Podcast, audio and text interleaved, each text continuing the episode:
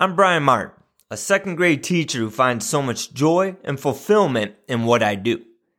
Being in the classroom for almost 20 years, I know all about the time, effort, and energy that you are continuously pouring into those you serve. That's why each week I'm going to bring you an inspiring message to give you a little joy and help fill your cup back up. Thank you for being here and welcome to the Teaching Champions Podcast.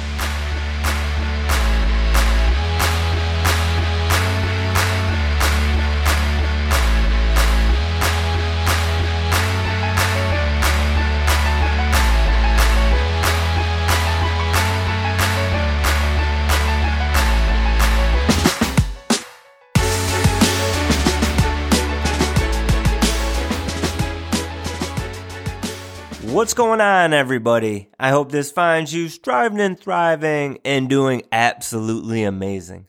It was a solid week, my friends. We had a remote teaching day on Tuesday, and then we finished up the rest of the week in person. And there were some moments this week where I just took a half second and mentally stepped back and appreciated the moment. And whether it was when, as a class, we were all gathered around the carpet and one of my champions made a joke, and it was only a joke that a second grader would understand, and everyone started laughing. Or was hearing another student go up to one of her friends and say, Great job, and gave him a high five. These were tiny moments. They were over in a blink of an eye, but they made me smile. And the week always has its fair share of moments some are good, others we're happy when they're over, but it's important for our own state of minds. And it's important that we step back and appreciate those moments that bring a little smile to our face. And this time of year, it can be difficult. Up in my neck of the woods, is really chilly this week. You see a lot less daylight. And we're in that middle part of the year where you don't always have that same jolt of energy that you did at the start of the school year or that jolt that you get as the end of the year approaches. And there can be some tough days. And it's not always easy when you pour your heart and you pour your soul into your students. And there are moments when the rewards are so unbelievable. When you see them shine, when that progress they're making becomes visible to them and they start to light up and you see that joy in their face, when you pour yourself into them, you can also get that flip side of it as well, though. There can be frustration. There can be hurt. There can be all of these negative emotions that come with it as well when the students are having a rough day. When they underachieve on something that you felt you taught so well, or when you see them giving up on themselves. These are tough things to swallow. And it's happened to me. It's happened to you. It's happened to that teacher that teaches next to you. And here are a few quick thoughts that I have on this. If you're having one of those tough days, first, always remind yourself that tomorrow isn't today. And this is a quote I heard this summer and I've held on to it because there are days that just weigh on you. And it's important to remind yourself that the sun will set tonight and it's going to rise again tomorrow. And it will be a brand new day. Second, it's important that you keep your finger on your personal pulse. And if you're having a bad day, know when you need to hit that pause button and step away, whether it's just for an evening or several evenings, because you need that time to recuperate and you shouldn't feel guilty about it. And you're not a martyr. You can love these champions. You can pour love into them, but you don't have to sacrifice yourself, nor should you in the process. A third thing is stay true to the teacher that you want to be. At the end of the day, if you know that you poured into them love, that you've poured into them knowledge, that you've poured into them resilience, grit, empathy, and more, and you know that you gave what you had that day, then be at peace with that. Be proud of that. We always want things to click for our students right away. We want them to show grit. We want them to be motivated. We want them to push and push and push themselves. But it doesn't always work out like that. There are times when no matter how hard we try, our students might not display these attributes. You can't control that.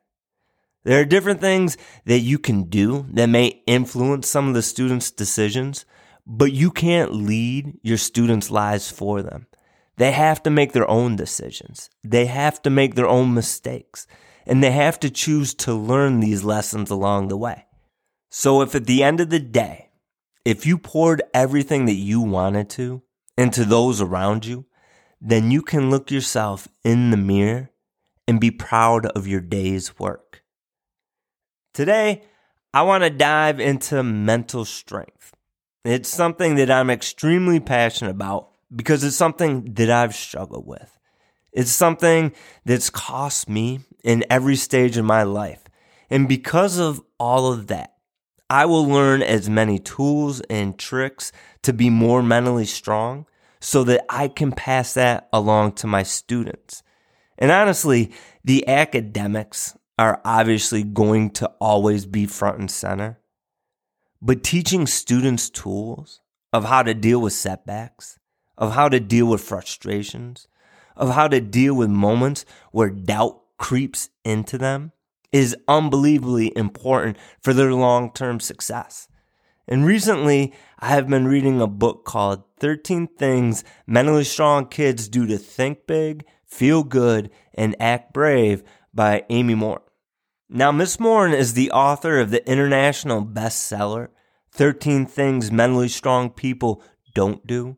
She's the host of the Verywell Mind podcast, and she's a psychotherapist.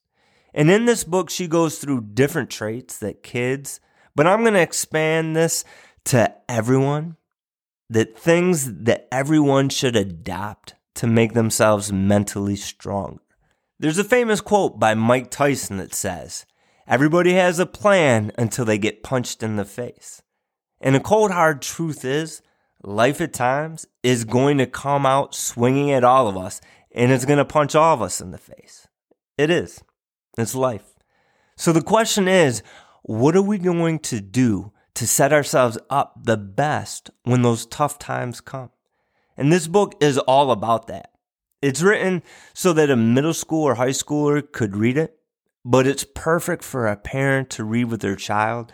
And it's also something that educators and coaches should be reading and asking ourselves how can we incorporate these lessons into our classroom? And there's a lot in this book. So, over the course of several episodes, I'm going to dive into some of Miss Morin's teachings. And the one thing that I want to talk about today is Miss Morin says that strong kids control the things that they can control. And has there ever been a situation that's happened to you and you've put so much focus on the things that you can't control, things that you have no bearing over, but neglected the very thing that you have all the power over? I know I have, and probably too many times to count. And this is something that we should have conversations with our students about. We should model this for our students. We should talk with them about times when we were successful, when we focused on the things that we could control, in those times where we may have fallen short, where we put our focus on things that we had zero control over. And too often, we might throw up a slogan up on that wall, or we have a one time discussion about something. But what does that really do? if we value it, we have to put it into our daily activities. If we want our students to focus on controlling the things that they can control, then we need to make it a point to talk about that daily, talk about it weekly, to model and display that for them. And focusing on controlling the things they can control can help our students in their friendships, in test taking, in extracurricular activities, and so much more. You see, you can't always control whether people like you, but you can control how you treat others. You can't control how difficult a test is going to be, but you can control how well you prepare for it. You can't control how well another team is going to play, but you can control the time, the effort, the energy that you put forth in preparing for that game. And our students need to be reminded of this. And in her book, Miss Morin talks about the first step to controlling the things that you can control is to help our students recognize when they get stuck on something, to recognize when they have intrusive thoughts, whether it be over tests, over friendships, sports, etc. She says, after recognizing that you're having these thoughts, we can teach our champions these three strategies to help them focus on controlling the controllables and to help them escape that negative loop. The first strategy she calls changing the channel, recognizing that the mind is being focused on things outside of our control. She says, listen to music or develop a mantra, a mantra that's going to fight back against negative self talk, to recognize that talk and replace it with personalized mantras. The students need to be taught that changing that channel can be difficult at times. So, one way to do that, to try and break free from this cycle, is to take out a deck of cards and see if you can take out all the red cards in 30 seconds. Or you can say the alphabet backwards. Write your name with your opposite hand. Do something that moves your body. Read, organize something, call a friend. It's all about trying to find a way to change that channel in your mind. And then Miss Morin says that students need to recharge their batteries. They need to learn to read their own personal energy level and make sure that they're taking time to refill themselves back up. Like anything, it can't be talked about just once. If we want our students to focus on controlling the things that they can control, we have to talk about it on a consistent basis. We have to model it for them on a consistent basis. And we have to walk them through it on a consistent basis.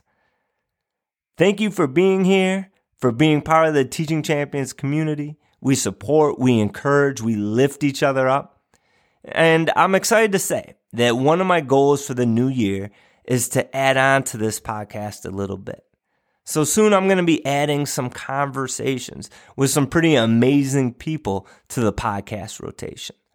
I'm also going to be releasing mini episodes on Wednesday that are just going to be a few minutes long it's just a little midweek pick me up. So be on the lookout for that. Give me feedback on what you think or let me know about things that have been resonating with you lately. I love hearing what you have to say.